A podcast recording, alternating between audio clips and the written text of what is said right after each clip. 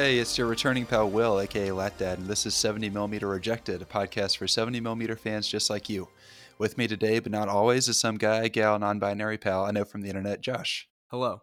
And introducing our other internet friend and real Latino, Ismael. Hey, uh, I work in computer science, and my wife made me promise that I would not fall in love with my computer. So this movie, you know, kind of bringing back some some demons, you know, for, for, for my wife. Did you stick to your word? Have you ever fallen in love with a computer? I mean, uh, time will tell, they say. But well, every episode is selected from one of the many movies that 70 millimeter has thrown into the trash heap, but we've managed to pull it out before it got too funky. Yeah, and this week we are continuing through the Valentine's Day bracket from 2021 for our fourth, but certainly not our last movie from that vote. Uh, we'll be covering Spike Jonze's 2013 AI love story, Her, which lost to Romeo and Juliet. And as always, we talk a bit about our thoughts on the movie and read the Village's reviews live on air.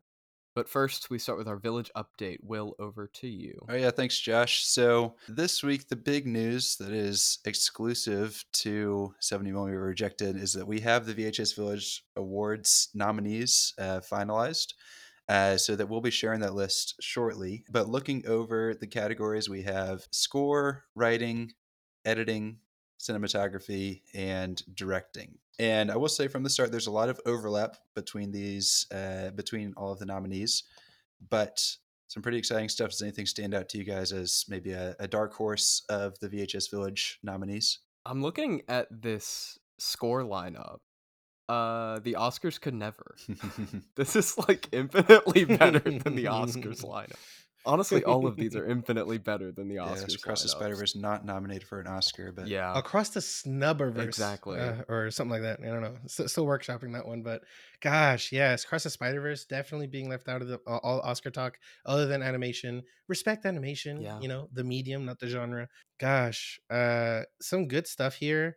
You know, as the resident real Latino here, uh, kind of bummed that there's no Latin American things. You know, uh, especially uh, um, when where evil lurks. Ooh. Oof, when you relax, what a movie that came out in 2023. But you know, uh, from the directing nominees, uh, I'm really glad that we got Greta Gerwig in there. You know, uh, so that that's always great. Uh, but we're missing Anatomy of the Falls, uh, Justine Triet. Um, but we do have Wes Anderson. A lot of Wes Anderson heads in the VHS Village is what I'm seeing. yeah, it's Yeah. very true. Yeah. Well, and uh, one thing that's standing out, we got Maestro snuck in there for cinematography. So we'll see Sorry, see that beloved movie. Maestro Yeah. makes me laugh every time I think about it. I don't want to. I don't want to uh, influence the vote or anything, but I was. I was there tabulating the votes. You know, making sure that everyone's uh, voice is being counted. And there's a reason why cinematography uh, has six nominees rather than five. Um, you know, anytime there's six instead of five, it's because there were ties. And Okay. um, was Maestro a tie at the very end? Who knows? You know, uh, I, I who am. I to say what, what's happening? Yeah. You know, like- It's cool to see the killer in there for editing. It didn't get a whole lot of Oscar love, but glad to Oh, see yeah. the killer there Mm, for not at all. I think None, right. yeah. yeah. that editing in, in Yeah. that movie's so slick. I love it.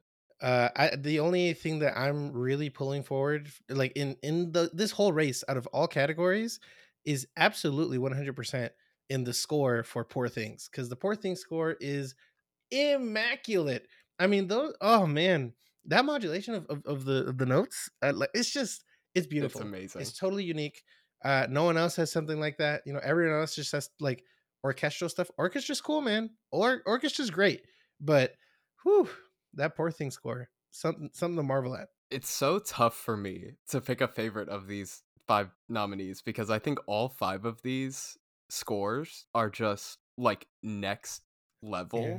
I think that killers of the flower moon score God, too that one's amazing. incredible. I think I have to say Spider Verse is my favorite. It might be because I've been listening to it since June. wow wow And I'm just like constantly looping it. It's so it's hard to beat that final, the start of band at the very end. It's pretty hard to beat. yeah, It's yeah. amazing. Yeah, but Boy and the Heron Oh, I love the Boy and the incredible. Heron love across the board. That that picture nomination is everything to me. Mm, mm, mm, mm. It's Yeah. incredible. Any movies that you wish were nominated for Best Picture? I'm shocked no Anatomy of a Fall.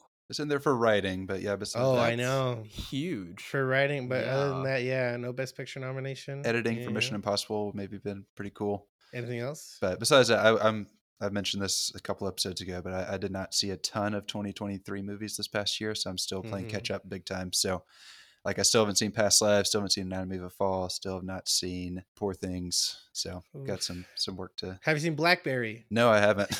Blackberry. Looked pretty fun, Oh though. man, what a Yeah. movie, dude! Blackberry's good. Real fun movie, dude. I, I saw Air. I enjoyed oh, Air. Air was I feel like fun. Yeah, Air was vibes, cool. So Yeah, yeah, yeah. Yeah, Matt Damon doing his thing. You know. Look, if we had an if we had an acting category, Glenn Howerton for Blackberry, Whew. easy. What a Get him what a there. performance! Easy. What a performance! Yeah, and uh, for those of you listening, you may not have seen any Zone of Interest love, and I know that a lot of people are going to say, "Where's Zone of Interest? Mm. Where's Zone of Interest?" Listen, It's me. I'm I'm the one. it is saying not our fault that Zone of Interest did not come out until like mid January when we were doing all these voting. It's not our fault, dude. It's not our fault. No one has seen it yet, and we needed a deadline, and we had to stick to it. Unless the Zone of Interest starts giving 70 millimeter rejected some screeners, uh, we're not going to be able to to to add them to it. I'm so sorry. Well, speaking of zone of interest, uh, I won't share it because it's a little little NSFW, but uh, listeners should check out Nolan's review of Zone of Interest from I think today, February sixth. oh, Uh, it was quite quite a theater experience that he shared. So check out Nolan's review for Zone of Interest for a riveting read. Yeah. Anything else about the nominees before we continue on? No, I love these. Everyone go check out Cuando se echa la maldad, uh, where where uh, when evil lurks. Okay. Uh, check it out on Shudder. Yeah. Check out all of these. These are amazing. Yeah, so those are the nominees. We'll share those full lists um, shortly. Um, but then moving on to any other VHS Village updates. Um, so we're recording this episode not too long after the 500 Days of Summer episode, which will have dropped by the time you're listening to this. But because of that, we, there's not been a ton of time since the last VHS Village update and today. And so we were thinking about adding maybe a new segment from time to time, not necessarily every week, depending on the host, but taking a couple minutes to just describe how we found 70 millimeter, what led us to find the show and join the Discord, and kind of what our experience has been like and how long we've been here, that sort of thing. Um, so, does anybody want to open us up? Tell us kind of how you found 70 millimeter and how long you've been a part of the village, that sort of thing. Let's go with whoever is the newest on here, and then go back okay. to the whoever's the the most veteran. So I think Josh, you're probably the newest. I think it's right? definitely me. Yeah, yeah. I'm definitely the newest.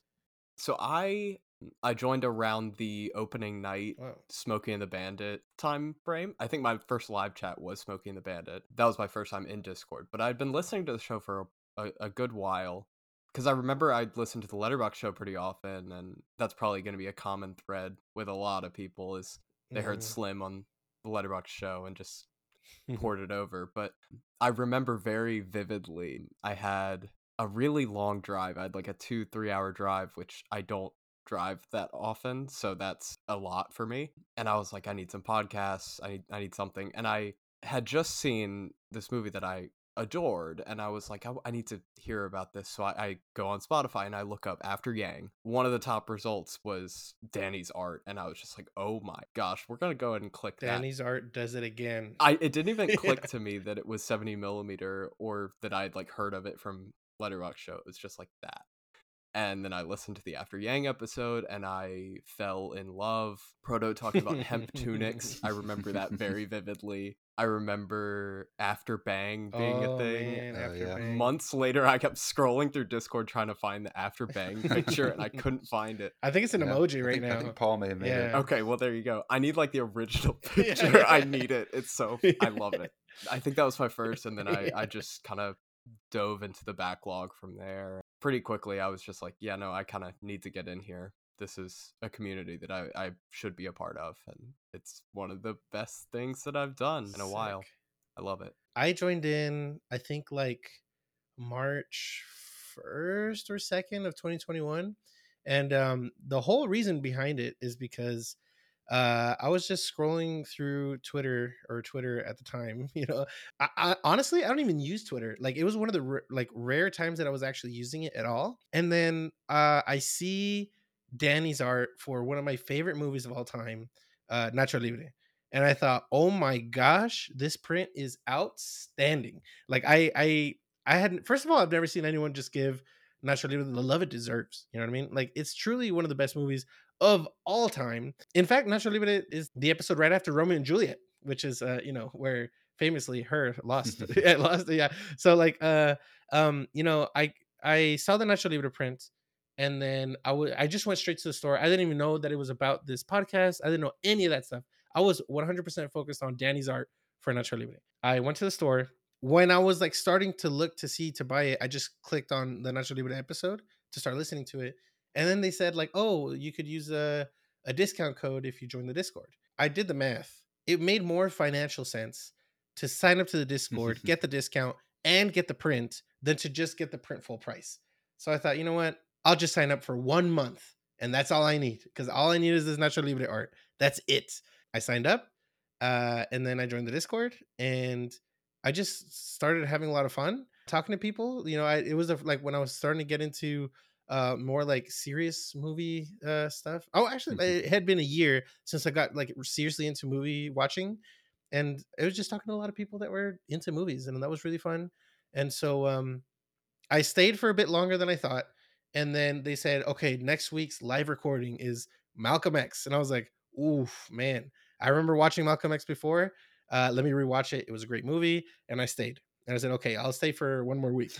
Uh, and then they said, okay, next week is Apocalypse Now, and I was like, oh gosh, they're they, they're turning up the heat. And so I stayed for another week. Stringing you along. And then uh, they said next week is Metropolis. I was like, oh gosh, Metropolis. I've been meaning to watch that for the longest. Stayed for another week, and by that time I was already there for another month. I did the next payment, and I haven't stopped paying since. You know. That's really funny. Love that story. yeah, man. It, they just they just they just had great great episodes back to back to back. It, was- it was so great, and uh, yeah, I just stayed on for the ride, and um, I was actually part of also the um the famous council, village council, where we got to pick a movie to watch.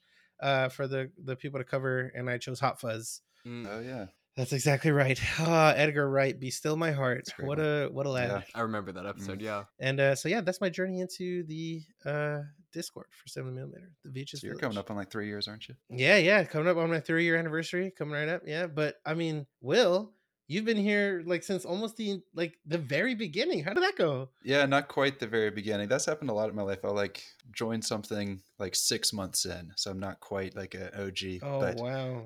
Did you have Apple stock when they were uh, first first popping no, up? no, not quite that OG. But it was a GameStop one. yeah, so I looked back. I joined the Patreon back in September of 2020, but I've been listening for um, a few months before that. So this was at the start of the pandemic, so like March 2020. I was yeah just looking. I, we had recently gotten a dog, and I was taking the dog on lots of walks, looking for podcasts to listen to. I'd never been like a huge podcast guy before that, but one that I had stumbled across was uh, Casey's podcast. Casey Haas, wife of Danny Haas, uh, she has a podcast Oh, called Fun, Sexy Bible, Time. and I, So I'm a little fuzzy on the how direct the correlation is or how straight a line it is between fun sexy bible time and 70 millimeter but danny was on a few episodes it's been several years since he's been on any episodes but he was on several episodes uh, before i ever knew what 70 millimeter was um, i think it was even before 70 millimeter existed that he was on these episodes. But i like at least was had heard his name knew who he was and then somehow found out that he had been doing some art. And then fast forward a year or two and i'm looking for movie podcasts. I think in particular star wars podcasts. I think rogue one the first time around was one of the first or one of the most recent episodes when i stumbled across them. So i think i was just searching for movie podcasts look, looking for star wars podcasts and uh, i saw that and then i saw his name i was like wait a second i think i know who that is and so that was like the hook that got me in Mm. um, and then i started listening and then uh, a couple months later, they do About Time, which is one of my wife and I's favorite movies. Oh. And I sent in a voicemail for that. And after I sent in the voicemail, the Patreon had just started. It was just a couple weeks in, so I wasn't quite a day one patron. But Slim said something like, "Hey, you should join join the village, join the Patreon." After uh, after I sent in that voicemail, and I was like, "Sure." And so I signed up and been around ever since. So yeah, a little over Mm. three years now, three and a half years almost. That voicemail's ringing a bell. Like you saying that. It's yeah, like go back to the About Time. from when I was diving into the backlog like forever ago. I'm it's clicking. And About Time's one of my favorites too. Yeah, that's a great it. one. So, and yeah, it's Mm. like a movie I never would have expected uh, like three dudes on a podcast to talk about, but it's great.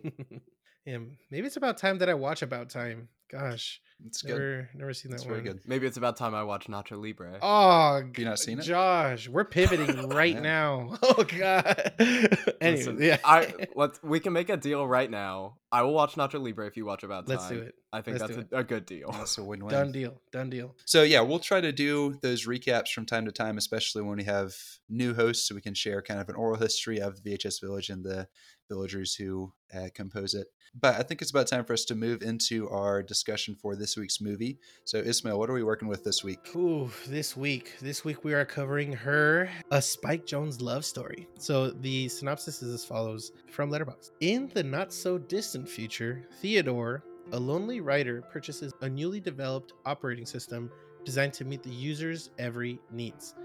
To Theodore's surprise, a romantic relationship develops between him and his operating system. This unconventional love story blends science fiction and romance in a sweet tale that explores the nature of love and the ways that technology isolates and connects us all. This is her, 2013.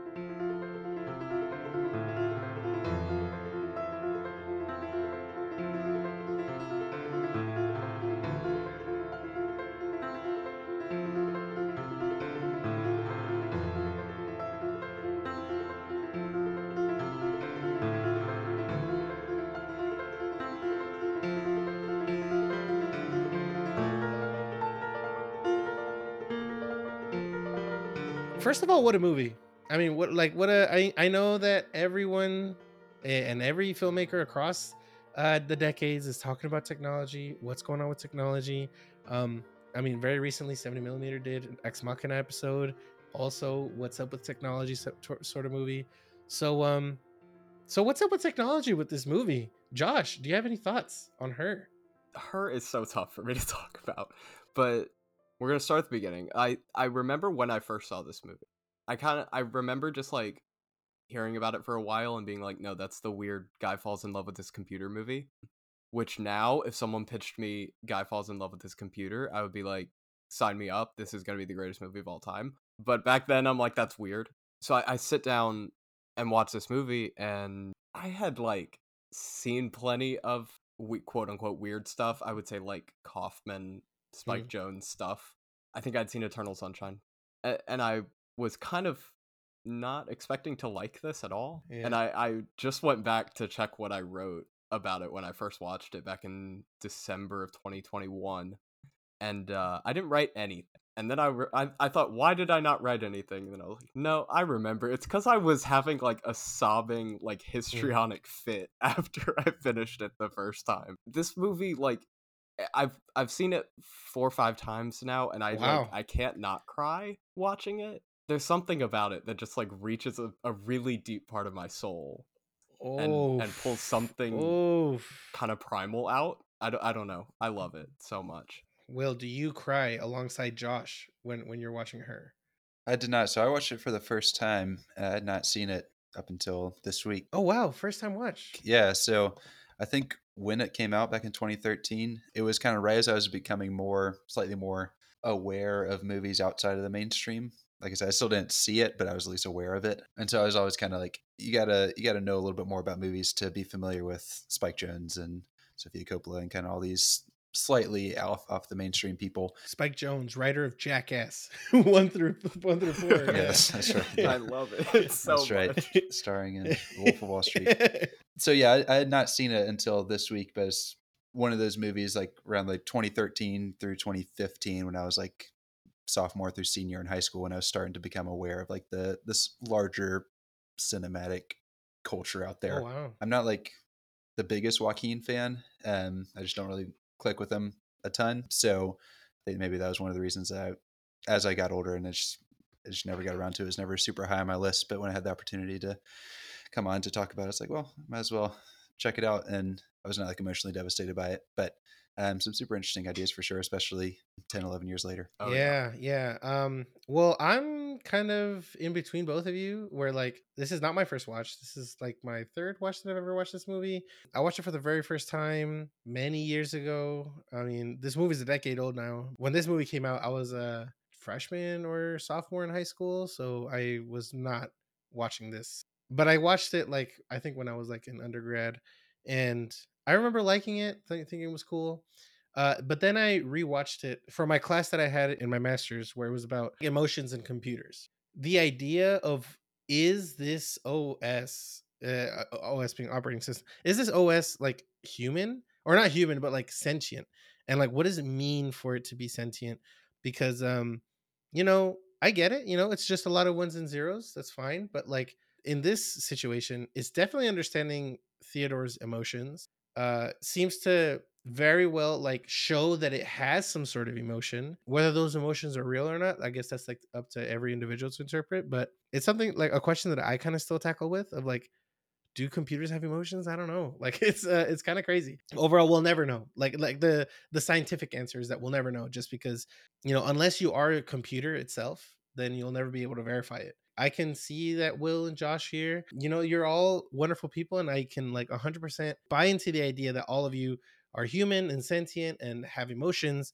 I can i can buy into that. Whether you buy into whether computers have emotions or not who knows? Who knows? And that's such a crazy question to me and um i just love that. I love that. I love that idea exploring that idea trying to find out what's real or not. And and this movie kind of just puts it all out there without like hitting you on the head over like this one's more focused on the human aspect and like how humans react to these OSs and stuff. So overall, I loved it. You know, I really liked this movie uh, when I very first watched it, and I still very much like this movie when I watched it uh, over the past week. Uh, a little bit lower in my estimations than before, but yeah, really, really great stuff. Yeah, definitely super interesting. I think one thing that I think stood out to me, and then as I was reading through a bunch of reviews, people pointed out as well, is just the aesthetics of the world. These movies set like in a not super distant future, but just slightly more advanced than what we have now. I think I was thinking of this and then kind of on a much more bleak side, Children of Men, mm-hmm. two of the most obviously it's hard to predict the future, but like the most grounded feeling future worlds, just slightly past what we have now, but feels very um yeah, attainable and, and very relatable technology that they have and the way that they dress and the way that they interact with their technology with each other. So yeah, I thought the world aesthetic of it and the groundedness of it. It's not too in your face like this is the future, man. Yeah, it's not it's nothing like that. And I really like the way that they had like the used colors too. Like everything just kind of seemed muted. Like all the colors seemed muted. And It's not vibrant like a Almodovar movie or something. Like everything seemed very kind of like it wants to be vibrant. Like oh, there's a lot of red, a lot of red in this movie, but it's all muted red. Even these very supposedly strong colors, kind of muted. That like strange lighting is is really interesting to me too. It's like I think the way it kind of evolves across the film is really interesting. I think toward the beginning it feels a lot more muted and at moments it feels really muted like the the winter scenes are just so cold. But I always think about the last shot where you can start to see like some some glimmers in like windows and in the sky mm-hmm. and it's just it's it's it's not bright it's not like popping in your face but it's like you can feel it going somewhere with it and then we cut to black if anyone knows me you know that i'm like obsessed with my Wong Kar Wai. Very, very strong Wong Kar Wai yes. vibes with the lighting. Um, yeah, like yeah. I mean, the way that the city is shot in this is is very Chungking Express to me. Like it's just all over it where it's just like, yeah, we can have neon lights, but they're gonna be like blurry and in the background, and we're gonna move past them real quick. I think it's really interesting. It adds a, a weird flavor to the movie that I like. Do you think like do you think like in, in terms of like the way that we're immersed into this into this like city, into like the way that everything looks like, do you think that we would also be immersed into this story if the voice actor that was used for the OS wasn't Scarlett Johansson? First of all, Scarlett Johansson does a great job. I'm not trying to take her out of the movie, right? But like, I think that all of us know her voice. We all know her face.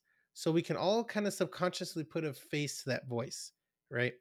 But what if they had like hired a relatively like unknown voice actor instead of Scarlett Johansson? And, and let's assume that they they did just as good of a job voice acting wise, right? But we didn't really have a face to it. Do you think that you'd have been like buying into this movie the way that Joaquin Phoenix is like falling in love with this faceless OS, do you think that you, you would have bought into it as easily?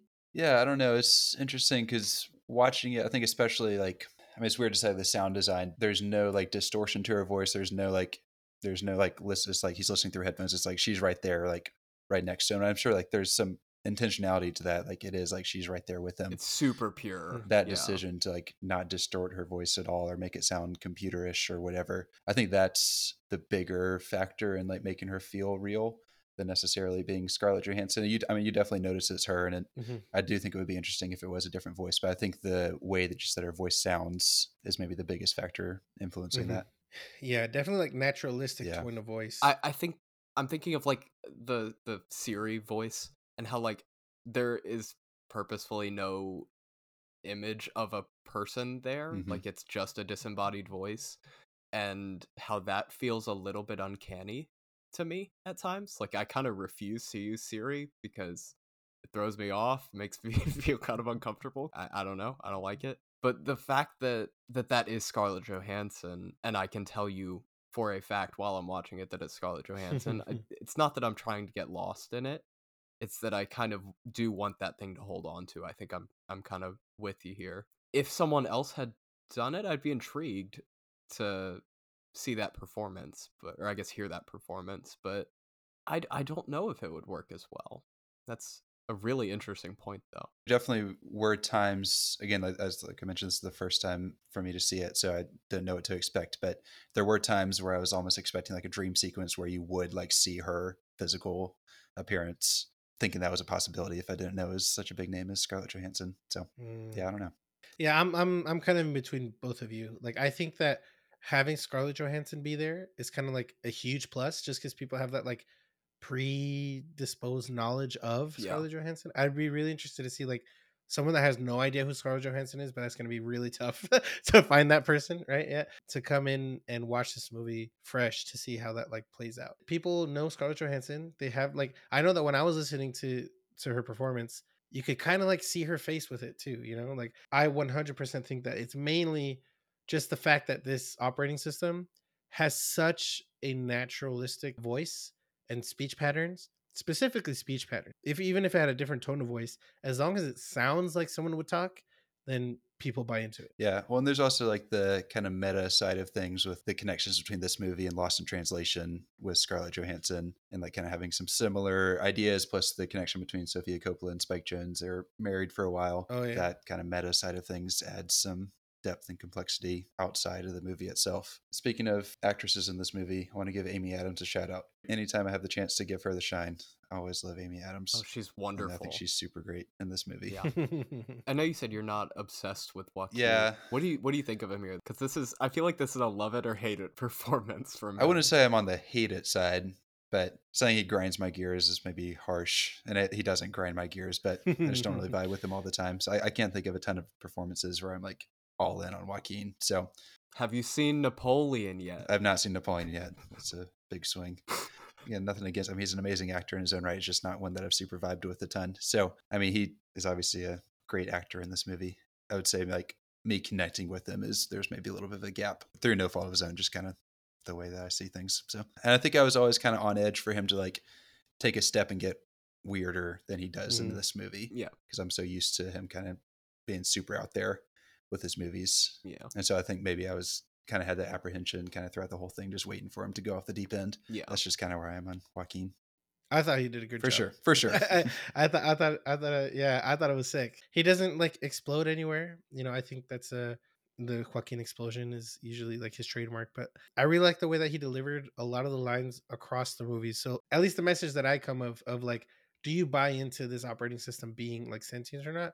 Because at the very very beginning when Joaquin is or Theodore I should say like is talking to the OS for the first time, he like straight up calls her weird. You wouldn't really do that to a person that you just meet, right? Like you don't say, "Uh, you sound weird." What what the heck? So like obviously he's not buying into this operating system having feelings just yet, right?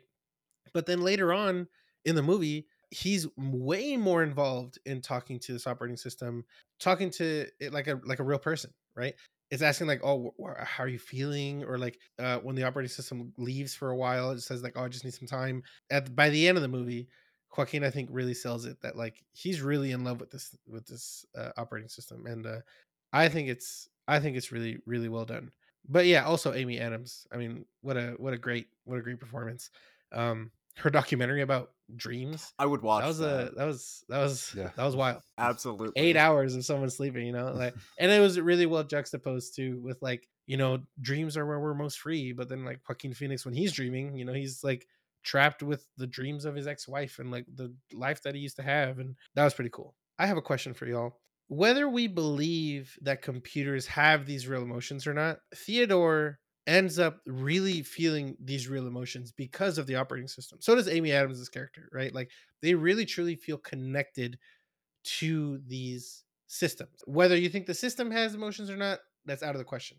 Let's just focus on the person. Is this an overall net positive for humanity for for Theodore's character specifically to like kind of grow as a human as a person even though it was through a virtual connection? Your thoughts? I I think a lot of my read of the movie kind of shadows my answer here right. because I think this is such a deeply queer love story Mm. that like my read of the movie is that like growing with a partner that's I mean non-gender conforming we can argue what like the first question that she asks him is what gender do you want me to be things like that like Mhm. is that the same type of growth Yeah, yeah, yeah. as with a partner of the same sex or something and Mhm.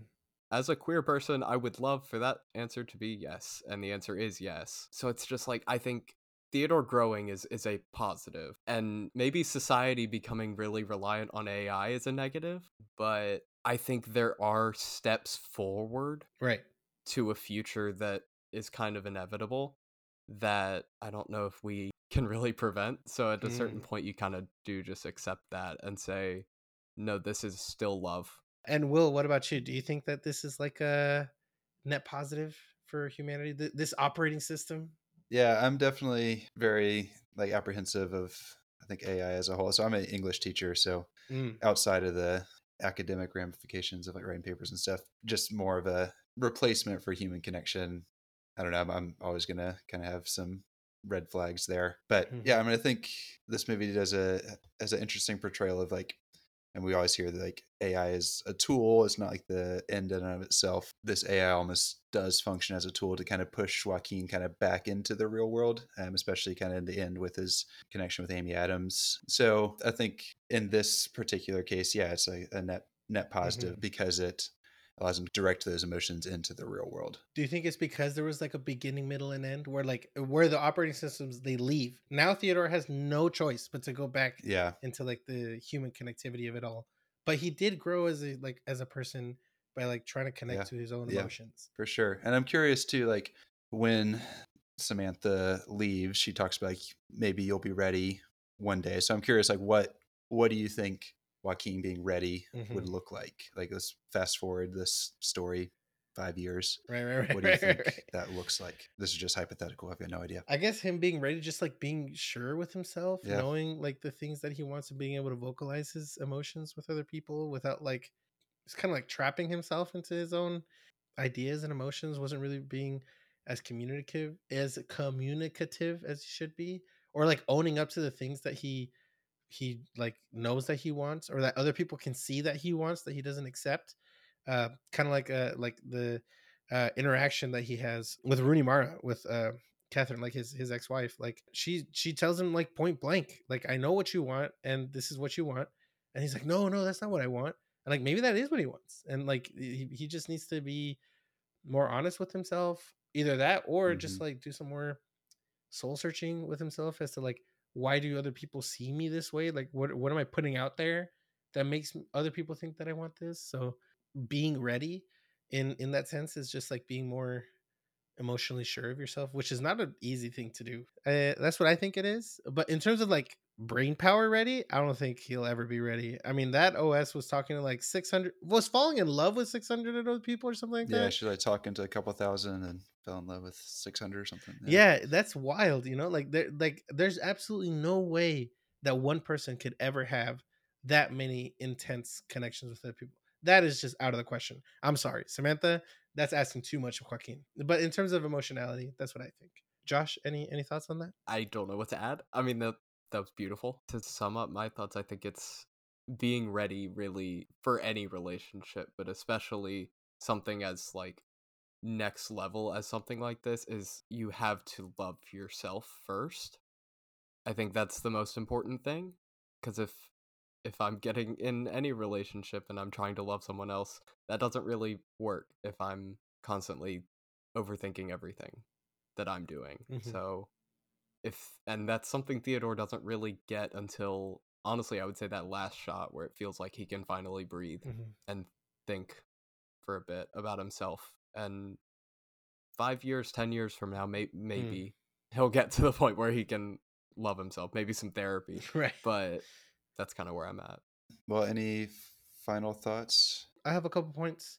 I thought it was pretty point blank that not only is like artificial intelligence taking out the humanity of things, but in this world, you know, it's already kind of detached from humanity. If you're asking someone else to write heartwarming meaning letters for you, it's kind of like that's like the same thing as just ChatGPT. Just tell others, tell someone else to do it for you, right? Yeah. That's kind of it's kind of sad, Yeah. right? Like like at this point, Joaquin Phoenix, his character is the chat GPT for someone else. Here's some information, give me something back that's Yeah. like sweet Yeah. and cute. Well, and it's not even like one step. It's just like have AI write this for me, and then I'll scribble it out. Right. And it's like no, you scribble it. you the do whole thing. Yeah. everything, right? You you write, you conceive it, you write it, you send it, Yeah. all that. Like all I'm gonna do is give you data, right? Give you all the information. Here's like photos, here's some anecdotes, things like that. It's just can you read this movie as Joaquin Phoenix is already a computer? Now, who knows? Who knows? Is Joaquin Phoenix the first level of artificial intelligence? I thought it was pretty funny that he's like skipping all the important news articles, but as soon as it's like some salacious pregnancy photos, he's like, "Let me check this out in the subway." Dog, come on. This is the Apple Vision Pro on the subway. Yeah. At least save it for later. Another uh, one of the, one of the last things I have here is like uh, when he's on that date with Olivia Wilde, and um, he says like something like very personal about her, and she's like, "Oh, did you look that up? That's so sweet. You're so romantic." I was like, "What the heck, dude? What's going on here?" Yeah. If I was in that date and I was Olivia Wilde, I'd be out of there immediately. oh my gosh, that was a little a little too creepy for me. My last two things are when Chris Pratt says, "I wish somebody would love me like that." Oh, Yeah. Chris Pratt, poor dude. He definitely. It was very much. This was very much like height of Parks and Rec. Chris Pratt. Yes. He, he definitely felt very different than he does now. Yeah. Yeah. Not. I mean, not making a value statement of that, but just like he he felt a lot like Andy Bernard, Right. Yeah. Star Lord. yeah. Yeah. Yeah. Yeah. Uh, or Garfield. you know, uh, coming coming soon. Mario. Yeah. yeah. Mario. Yeah. Yeah. Yeah. Oh man. And so the last point I have is it's interesting to see how this movie looks at the idea of like codependence uh, instead of uh, Joaquin Phoenix being like an individual, independent person who's in a relationship with another individual, independent person or computer. Yeah, this whole idea of codependence I thought was really, really interesting. So, Josh, do you have anything? I don't have too much. The Brian Cox jump scare toward the end, Oh just yeah, every single time like, it catches me off guard. Yeah. I'm like Logan Roy, please get out of here. It scares me every time. And I love the the game that Amy Adams makes. oh yeah, the mom. It's so stupid, Yeah. but I love it. Yeah. And also the uh Kristen Wiig and Bill Hader cameos every time. Like especially the Kristen Wiig one. Oh, she was the voice, right? so stupid. Yeah, the cat Yeah. person. What a What scene. That's all I got though. I guess I'll shout out Arcade Fire's score. Oh yeah. That besides Oh, everything yeah. else, yeah, super great. But besides that, I think that's all I got for her.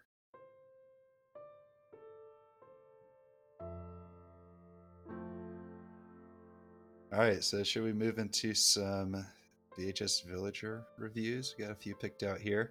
I can start us off with Jay Whale's review from July 2021. It says, No one would ever fall in love with an operating system. Looks at weekly screen time average. Uh, jokes aside, love this movie. Story, design, and music all fit so perfectly together. Thanks, Pixel. I guess that means this was a Letterboxd roulette pick. it was. Um, he gave it four stars. So that's from Jay Well. Shout out to Letterboxd Roulette, by the way. Yeah, that's your that's your baby. Yeah, yeah, I mean, yeah, it was Ty's baby first, and That's then true. I just took it over, you know, with my bi-weekly spins. But man, that roulette, what a roulette pick. Next up, we have Danny Jarabek. Danny writes, Alexa, this could be us, but you playing. Great, great opening, great opening line for this review. They continue. I- I've listened to the soundtrack since then more times than I can count. Uh, this one brings me breaks me in the best possible way again and again.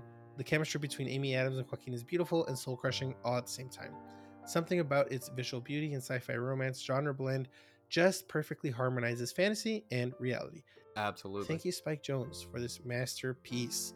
And that's a five star review from Danny. Yeah, I mean, that that sums up all of my thoughts right there, including the Alexa part. Next, we've got uh, a five star review from Joe Jazzy. Probably the only movie Chris Pratt is in that I'll ever give five stars. trying to think if there's Moneyball, not Lego good- movie. good stuff, and That's Lego the only other one. Stuff. Yeah. So, how did how did Romeo and Juliet even beat her? You know what I mean? I mean, I guess we'll never know, but I think uh may- maybe Mr. DeCaps, little Leo.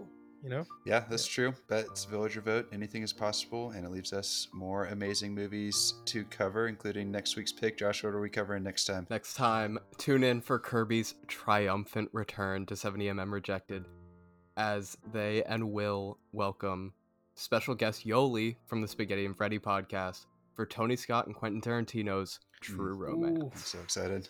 what a freaking movie, and what a freaking special guest, Yoli. Oh my gosh, Yoli, fantastic. Can't wait to listen in. So, as always, you can send us feedback over at 70mmrejected at gmail.com or uh, just come let us know uh, how we're doing in the Discord. Adios.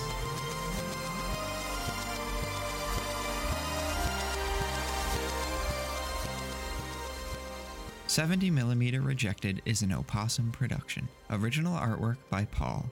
Kinda original music by Dave with an assist from 70mm.